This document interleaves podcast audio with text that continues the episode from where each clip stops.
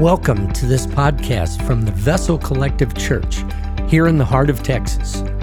Our mission is to be vessels of the living Christ, set apart for His purpose and His kingdom. We thank you for sharing in this message here today. Good morning, church. How are we doing? Thank you, Dustin. How are we doing? Good morning.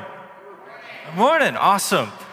Uh, well, good morning, Vessel Church. My name is Sean, uh, and it is my pleasure this morning to get to be here with you and talk through the rest of the book of Philippians that we've been in uh, now for three weeks. This is our fourth week.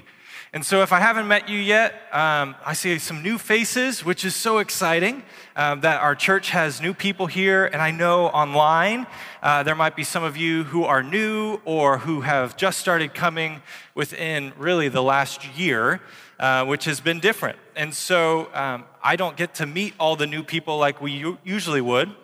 And so just a little bit of who I am, uh, so you know who's talking to you this morning. Um, my wife, Casey, and I uh, jumped in uh, with both feet to uh, Austin Christian Fellowship Round Rock, which was what this church was about five years ago. And then when we launched into Vessel a couple years ago, uh, we jumped in as well. And so we love this community. We've been a part of this community for a while um, and are excited to see the growth and changes that are happening. Um, In our everyday, Casey works in the mental health care field, um, providing services uh, to families and children who are struggling in our community in public services, which is super cool and amazing, and um, my blessing to get to hear her stories and to hear of transformation happening. Um, and during the week, um, we also uh, helped start a ministry about a year ago that focuses on providing care for missionaries. Uh, the people we send around the world t- to share the gospel, um, they need to be supported and loved as well, and they usually struggle with isolation and depression and, and struggles like that. And so we come alongside them Uh, and help them in their calling. And so um, what I love connected to that about the book of Philippians is that when you read it, you kind of see it's a thank you letter from a missionary, um, that Paul the missionary has been sent to go preach the gospel around the world. At the time, the known world was Rome and all that Rome controlled, and he has this beautiful connection with this church in a city called Philippi, and he writes a thank you letter for their support and partnership in the gospel. And that's where we've been hanging out. And so we get to put a bit of a bow on this book of the Bible together this morning. And so um, we are going to be in chapter four of Philippians today. So if you've got a Bible, uh, you got an app, whatever it is, uh, open it up there. Um, we're not going to have the whole thing on the screen as we go today, so it'll be helpful to have it right there in front of you as we read through. But before we dive into God's word, uh, I'm just going to pray for us that he would open our eyes, our hearts, and our ears to receive. Uh, dear Jesus, ah, thank you for that worship. Um, thank you for just the reflections on your sufficiency, on our need for you, on how you provide for us and care for us and see our needs and step into them with us. Uh, Lord, I pray this morning as we look at this, the ending of this letter that Paul wrote uh, to a church two thousand years ago, uh, that we would see the truth you have for us in it, that we would be transformed to trust you more and to walk more closely with you in this world. It's in your name we pray. Amen. All right, so I'm going to do what uh, I think Jake and Joe have done. We're just going to start by reading through the whole chapter. Um, it's only twenty-three verses, so it's not too crazy, but it is a little bit longer than maybe you're used to in church. So just buckle in. We're just going to read through this whole thing, and then we're going to dive into it together afterwards. So starting in Philippians four, verse one, Paul writes, "Therefore, my brothers and sisters, you whom I love and long for, my crown and my joy, stand firm in the Lord in this way, dear friends. I plead with Euodia and I plead with Syntyche to be of the same mind in the Lord. Yes, and I ask you, my true companion, help these women since they have contended at my side in the cause of the gospel, along with Clement and the rest of my co-workers whose names are in the book of life. Rejoice in the Lord always. I will say it again, rejoice. Let your gentleness be evident to all. The Lord is near. Do not be anxious about anything, but in every situation, by prayer and petition, with thanksgiving, present your requests to God. And the peace of God, which transcends all understanding, will guard your hearts and minds in Christ Jesus. Finally, brothers and sisters, whatever is true, whatever is noble, whatever is right, whatever is pure, whatever is lovely, whatever is admirable, if anything is excellent or praiseworthy, think about such things. Whatever you have learned or received or heard from me or seen in me, put it into practice, and God will be, then the God of peace will be with you. I rejoiced greatly in the Lord that at last you renewed your concern for me. Indeed, you were concerned, but you had no opportunity to show it. I am not saying this because I am in need, for I have learned to be content, whatever the circumstances. I know what it is to be in need, and I know what it is to have plenty. I have learned the secret of being content in any and every situation, whether well-fed or hungry, whether living in plenty or in want. I can do all this through him who gives me strength. Yet it was good of you to share in my troubles. Moreover, as you Philippians know, in the early days of your acquaintance with the gospel, gospel, when I set out from Macedonia, not one church shared with me in the matter of giving and receiving, except you only.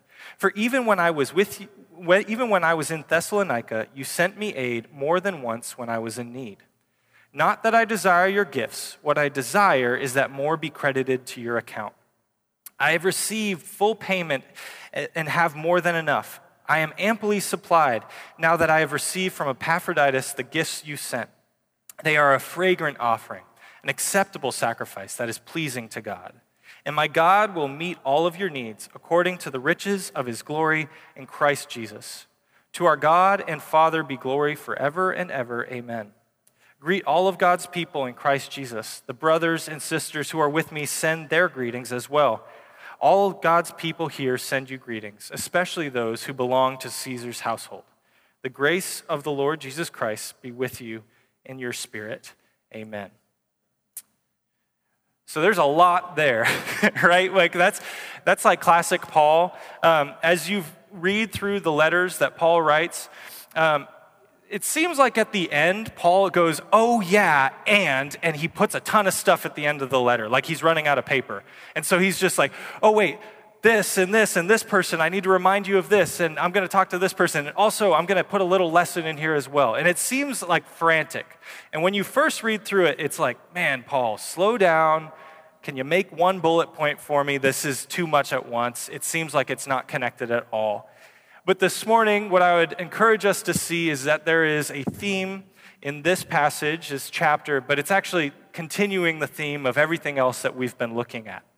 We're going to kind of pull this chapter apart and then put it back together here at the end. And so in the middle of this is this idea of contentedness, living content. Um, he says he is rejoicing in the Lord, that God gives peace, and that he is the one who provides all that he needs. He says things like, don't be anxious about everything. He talks about all those things that we should be thinking about. He praises God for who provides everything he needs, that he is able to do it through the strength of God. Well, and so we're going to focus on this kind of longer passage that seems to be a run-on sentence, but he abbreviates it at the end. And so uh this passage up here in verse eight, he says, finally, brothers and sisters, whatever is true, whatever is noble, whatever is right, whatever is pure, whatever is lovely, whatever is admirable, he gets this run-on list going, and then he he pretty much just summarizes it and says, if anything's excellent, if anything's praiseworthy, all of those things, just think about those things. Um, some translations use the word dwell on these things rather than think of these things. And I think in this specific case, that word is a little more helpful. Because I can think about a lot of things that don't really change anything about how I live or how I feel. I can think about my grocery list when I go to the grocery store, but as soon as I'm done with that, I don't think about it again. I can't tell you what was on the list. But when I dwell on things, it affects me differently, right? So um, in a negative sense, I think that it makes the most sense to us sometimes. When we dwell on things that make us angry or sad or anxious, it changes how we feel, like bodily, physically, how we interact, right? So if you're thinking about something that somebody did or something that happened that makes you really angry, um, I think some of us might even be able to think about things that have happened in this past year that we would dwell on and just stew on that maybe made us feel something, right? And it changed how we felt. Sometimes you get like sweaty. I mean, I remember looking through different things that were going on in our world and dwelling on them, and they would just make me like so amped up and my shoulders would tighten up. I'm dwelling on these things. And likewise, when we dwell on things that are good, praiseworthy, and beautiful, and excellent, they affect us as well. When you think about the things that bring joy and life, they make you feel different. You feel relaxed. You feel happy. You're more animated. You move a little bit more. Breathing is easier. Right? So dwelling on things changes how we are. It changes our state. And so I'm going to do something that's a little bit different. I'm going to do a little breakout session, um, which maybe feels a little bit weird. But I'm asking you the question, what are some things from this list that we can dwell on from your own life? And so, like I said, it's kind of a run-on sentence, but it gives us plenty of options, right? Whatever is right and true and noble, pure, lovely, admirable, beautiful, all of these different things. It can be things in our relationships. It can be things in nature. I know people who see the beauty of God and things that are true and right in, in science and physics and chemistry. I don't understand that. But some people do see the goodness of God in that. And so I'm going to ask you to do is if you're here with somebody or a group of people, just turn to them and talk just for a few minutes, just bring up some things that we can reflect on, that we can dwell on, that bring the beauty and loveliness that he is talking about. And just as one final note, uh, this, like Jake said, I think he said it well, this isn't the question at the Thanksgiving table where you say, uh, I don't know, family? Uh, a little bit more intentional. I, I can say I'm grateful for my relationship with my wife, Casey, and that's true. But even further than that, what is noble and pure, I can reflect on how I can see the beauty of how she listens and has helped me be a better listener, right? So something a little bit deeper than that. So we're going to take a couple minutes, and if you're at home online, uh, do that with people that you're sitting with, and also engage with the chat there on Facebook. You can write some of these things in the chat and interact with us. So we're just going to take a couple of minutes and we're going to think about those things. We'll leave the verse on the screen so you can reflect on it. All right, y'all. So we'll we'll come back now. So that was that that was pretty easy, right? There were some things that came to mind really quickly. And what's cool is uh here in the room, I heard laughter, I saw smiles, I still see smiles from some of those things that we're reflecting on, and that's a simple, you had two minutes. But imagine if we spent time dwelling on these things.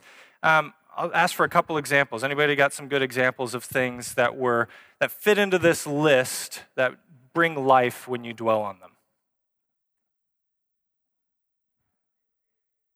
Praise to God. So thanking God for what he's done. Yeah.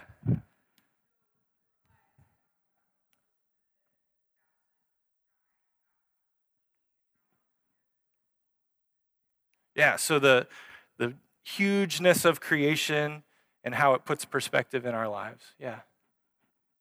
Any others? Yeah. Interacting with the Bible, with family. Absolutely. Right, cool. Well, where do we get these things from? We get them from God, right? And he provides them for us. And it is a continual testament that he is going to continue to provide for us. Paul moves on to this thought of contentedness, of being content. And um, and we can move to the next slide, Grant. Um, he says, I have learned to be content, whatever the circumstances. I know what it is to be in need. I know what it is to have plenty. Learn the secret of being content in every, any and every situation. That sounds like something I want access to. I'm constantly aware of the things I need, and contentedness is being happy with what I have. And Paul says that it gives us freedom, that we can access this through our relationship with God, and that it gives us freedom from fear and striving. He says that we are able to do this through the one who gives us strength. And I think Paul spends a lot of time dwelling on the things that God has provided, as he talked about, which gives him perspective that God will continue to provide. And so what does this perspective of contentedness allow us to do? It allows us to be generous. When you spend time thinking about what God has done in your life and that he will continue to do, and we can live in that, I know God has me, it gives us the freedom to love other people in a generous way. We talk about generosity here at Vessel a lot. It's one of our core values. And sometimes generosity can be a term that we simplify down to just money. But I think Paul here is talking about everything, right? That all of the beautiful gifts that he has given us are God's provision, and we're supposed to reflect that in our contentedness. So what do we do when we sit and we reflect on the goodness of God and it puts us in that place of gratitude and thanksgiving? um, I would encourage us to look at it this way, that it allows us to go looking for trouble. Um, we can move to that slide, Grant. And y'all, give it up for Grant. He's doing like three different things back there today. Um, that we get to go looking for trouble. Now, that might seem simplified and a little cliche, but I think it sticks in our head, so that's why I use that phrase. Now, obviously, there are certain types of trouble that we should be going and looking for and other types that we should not be looking for, and we'll get into that. But Paul learned to be content by finding himself in situations that he needed to trust God, that the goodness of God, the things that God had provided for him, were the things that he needed to reflect on and dwell on so that he could trust God. And to understand a little bit of the type of trouble that Paul was in and that that church was facing, we need to look a little bit at the context. Um, if we go to the next uh, slide, there's this verse that gives us a little bit of context. Paul obviously is so excited about this church in Philippi, and we can see that it's him thanking them for their support, and we've seen that throughout the book. But here in chapter four, he explains it a little bit more of the why so we can understand. He says, it was good of you to share in my troubles. He says that he has received full payment and have more than enough, and that he wants them to reflect on how God's going to provide for their needs. Um, Philippi was the first location that Paul preached the gospel in Europe. And if we go to that map, Grant, um, you guys, if you guys are willing to to let me do this, I'm, I'm a little bit of a map nerd, um, and Casey's probably already rolling her eyes. This map gets a little bit blown out, so I don't know if they'll be able to see it at home, uh, church at home, but this is the Mediterranean Ocean, right? I think most of us kind of can see that. You got Italy, the boot, you got Spain all the way on the end, and if we come all the way over here where it kind of flattens out on the far right, the ocean, uh, the, the sea there, that's where Israel and Jerusalem is, right? That's where the Gospels happen. That's where Jesus was doing his ministry. And that's where really Paul started out. Um, and if we go to the next slide, um, this is a kind of a zoom in on a specific section of that. Um, you may know where it says Macedonia and it's coming down. That's what we would call modern day Greece, right? So that thing that kind of looks like a hand going down, that's Greece. There in the palm of the hand is where Athens is, where we see all the cool historical uh, monuments and different things that we see today uh, in like National Geographic and stuff. And on this side is still Asia. If you follow this down, you go down towards where Jerusalem and Israel is, right? And so as you come up, they're way up at the top. There's that little connection. And that's Constantinople or Istanbul. There was kind of a fun geography song, if anybody remembers that, about the two different names of that city. And so it was a really big deal because it was a huge shift in the ministry of the gospel when Paul crossed over. You see, before that point, no missionary had been intentionally sent to Europe. And Europe was the hotbed of culture and, and money and the economy, right? Because the power that was at that time was Rome, and Rome was centered in Europe. But also Greece or Macedonia was the cultural center of their world. Even though Rome was in charge, almost everybody spoke Greek because the conquerors that had happened before Rome was Greece. And so all of the philosophy and all of the culture and art was deeply influenced by Greece. And so versus being out in the sticks in this crazy place called Israel and Jerusalem and Judah, that the gospel was beginning to move towards the center of their world. And so Paul crossing over into Europe was a really big deal for the gospel. Um, and it wasn't an easy thing either. Paul actually wanted to go further this way into Asia, and God changed his course and brought him in. Um, and so Philippi, that little green star, that's where Paul is writing to. And so it's the first place he touched on that journey into Europe. And he goes on to hit the rest of Greece, and eventually he ends up in Rome and all these other places. But what we learn from this letter is that Philippi is the only church that supported him in Europe. And that says a lot about this church, that they were by themselves supporting the rest of Paul's ministry. That the fact that Paul was able to eat was dependent on this church being used by God to provide. Um, a lot of, it can be kind of hard to think about how this Philippian church supported Paul, because it's like, well, Paul, he's the greatest missionary of all time. And in our minds, it'd be like, if Paul walked in and asked for money, we'd give it to Paul, right? He's got a track record. But for Philippi, I think a good way of, of viewing it is the idea of tech startups in our world today. I've got friends who are in that world in California, and there's more of that world every day ending up in Austin, right? And so it's this idea that they create these new concepts and companies, they get a little bit of funding, they grow super fast, and they can be incredibly successful. But also there's a huge amount of risk in these companies. They'll start out with a new idea and it can flop. Most of them do, and they lose a ton of money. And they're based off this idea of disruption. They see a certain mode of how things are being done, and they want to change that up. And so they come in with a new idea or a new model. And Paul, in some ways, was like a tech startup. The market was full of lots of different options for religion. You could worship any god that you wanted to under the sun. There was tons of them. There were Greek gods, there were pagan gods, there were Roman gods, there was all this different stuff going on. And so Paul's walking into this market of ideas with the gospel. And he was a disruptor. If you don't believe that, there's some really crazy stories in how in Acts, how Paul would share the gospel. There's one city he shared the gospel in, and enough people came to Christ that the industry that made little silver idols lost so much business that they were angry with Paul. They got a riot together to try to kill him. So Paul is disrupting their world. And so because of that, people are out to get Paul. There's a lot of risk to be associated with Paul. There's a lot of risk. Is, is this thing going to work out? You really got to believe the gospel if you're going to support this. And so the fact that Philippi has put all of this resource, all of this trust is huge. They've betted on Paul being successful and on the gospel being true. And they've put a ton of energy behind that. And just for kind of context, Epaphroditus, the guy who went and brought this gift to Paul, it was a long journey. So Paul is in prison in Ephesus, and they're in Philippi. That's about four hundred miles, and there's an ocean in between. You may not think about this, this sea. It's called the Aegis Sea, but you actually do know it probably from what happened about five or six years ago when there were all those Syrian refugees who were trying to get into Greece, and we saw those crazy images of them on those little rafts, and unfortunately, so many of them drowned trying to get into Europe.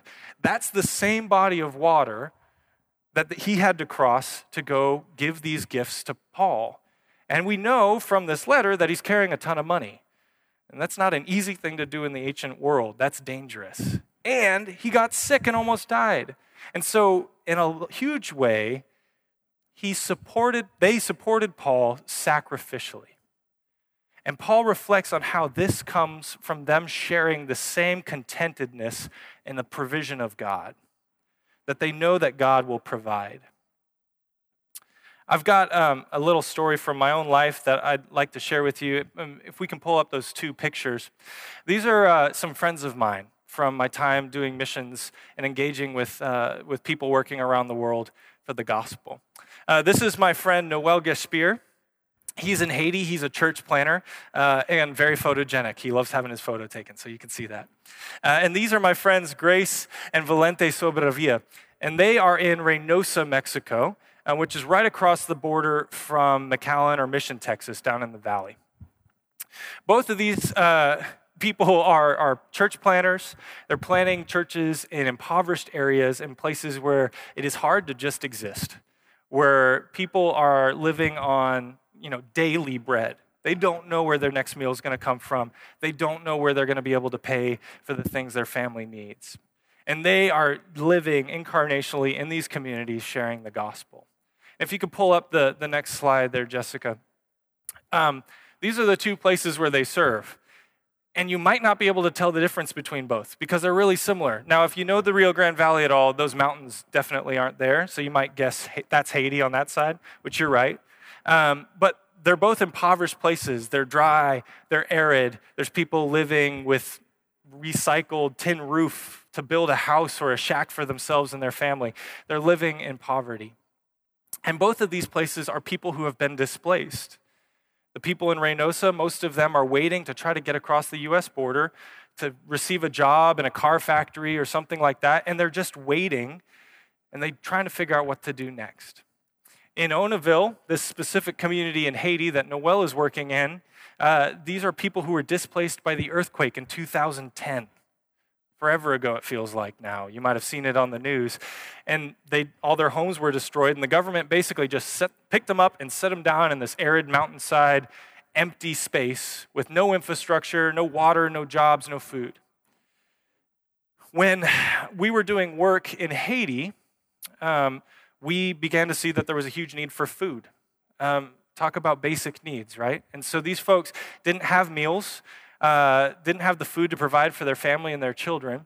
And so the churches decided that the best way to serve the family and the immediate need right then was to gather food and distribute it to these families. And so me and some of my friends who work from the States gathered a couple of American churches and asked them to give money to help support feeding people in Haiti. And at that same time, we happened to run into our friends, the Sobrevias in Reynosa, to just check in and see how they had been doing. It had been a minute since we had spent time with them. And they said, "What are you guys doing?" And we talked about what we were doing in Haiti. And they said, "Wow, that's amazing." A few weeks later, we get a call from the Sobrevias saying, "We have five hundred dollars that our churches have gathered to feed people in Haiti." Now, if you look at both of these places, you're like, what? They're supporting each other. How does that work? How do you do that? They're living in poverty.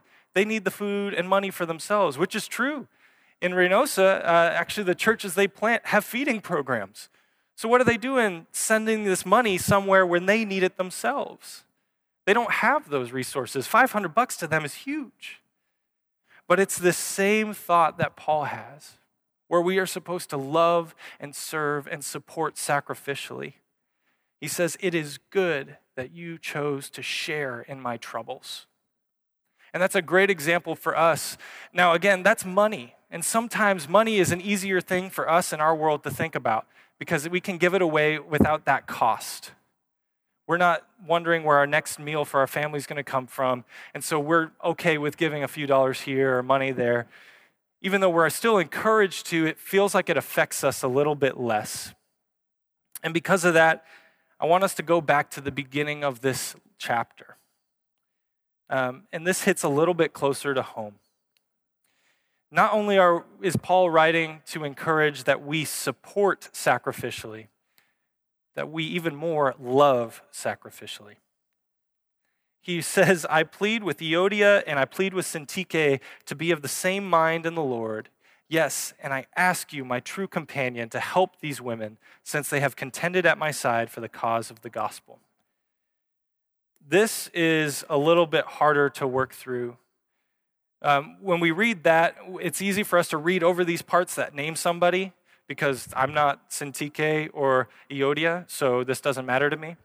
But if we sit for a little bit longer and we think about this, and we try to understand what Paul is addressing, there's actually something really important for us. He's saying that we are supposed to be generous and trust God enough to settle our differences. to love each other sacrificially, even when we're at odds with each other. Um, I grew up in the church, and some of you probably have as well. Um, some of you may be new to church, and welcome. We're so excited you're a part of this community. But the truth is, if you spend any time in church, eventually you're either going to see or be part of a conflict. Um, that's just the reality of when broken people try to do community together. We rub each other the wrong way all the time, and it's really hard. And and if we think about this, this story, these two women who are at odds with each other, we know that they're believers. They, they're followers of Jesus, that they have worked with Paul, of all people. They worked with Paul to spread the gospel. So they've got a track record of being faithful people to the gospel. But this conflict is serious enough that Epaphroditus, on his long journey to Paul, is thinking about it enough to bring it up to Paul. And Paul is thinking that it's a big enough deal that he's going to send it back in a letter and address it. That means that this is a knockout, drag-out fight between these two, right? Like, and if you've been in church for some time, you may know things like that. Uh, honestly, like I've been in church leadership before and staff positions, and sometimes you know of these things. And if I'm fully honest, it's a lot easier to ignore it or to mitigate the risk of conflict. Oh, these two people, they don't get along. We just will make sure they're not serving on the same weekend. Or these two people, they don't get along. We'll, we'll try to get them in different small groups. You know, we're loving them by not letting them have to deal with it, right? That's not true. That Paul is saying we're supposed to sacrificially love each other and solve those differences. And the question is, how do we get there? How are we willing to do the harder work of interaction through relationship? And I would say it's the same thing that moves us forward to give and support sacrificially. Like my friends in Haiti or Onaville, uh, like Paul's talking about this church sending him support, it comes from understanding that God will provide. That Paul says he's learned to be content in all things. That's not just where his meal is going to come from. It's in walking into difficult conversations with people he disagrees with. It's in solving conflict within a body that we call ourselves family, and that we it's worth walking into that. And we can do it because God says, I've got you. I will provide for you. I am complete. That we don't have to hang all of our importance on the interactions we have with each other because we know we get it from our Heavenly Father.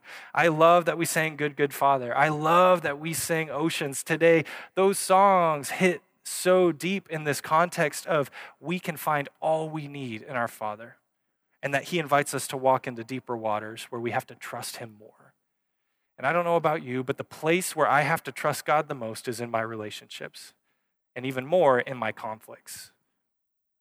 And so, church, this morning, that's what I would encourage us all to do. Now, I'm going to be honest, I don't know about really any big conflicts in Vessel, and I praise God, right? We we don't we're not at odds with each other. There's no big fight that somebody from the outside would even know about, like and we read it here. But who knows? Eventually, that might happen as we continue to walk out life together.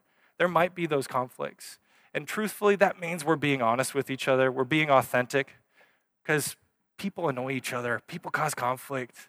I mean, if any of you are married, you know you love that person deeply, but sometimes they are a pain. And I say that more as I'm the pain versus the other way around, just to be safe. Um, but the same with the church. When we're family, sometimes that happens. And so, church, be ready for that. Be willing to trust that God is going to provide all that we need, even in our relationships, that we can walk in peacefully knowing that we have everything we need. We don't need to win an argument. We don't need to puff ourselves up. We don't need to walk in that, but instead we can walk in contentedness. And that might not be happening here in Vessel, but I know that it happens in our lives in other relationships. That somewhere there's a conflict or uh, something rubbing you the wrong way in a relationship with somebody. And God this morning is calling you to be generous because you can trust him. Be willing to work it out. And so, church, that's that's my encouragement to us.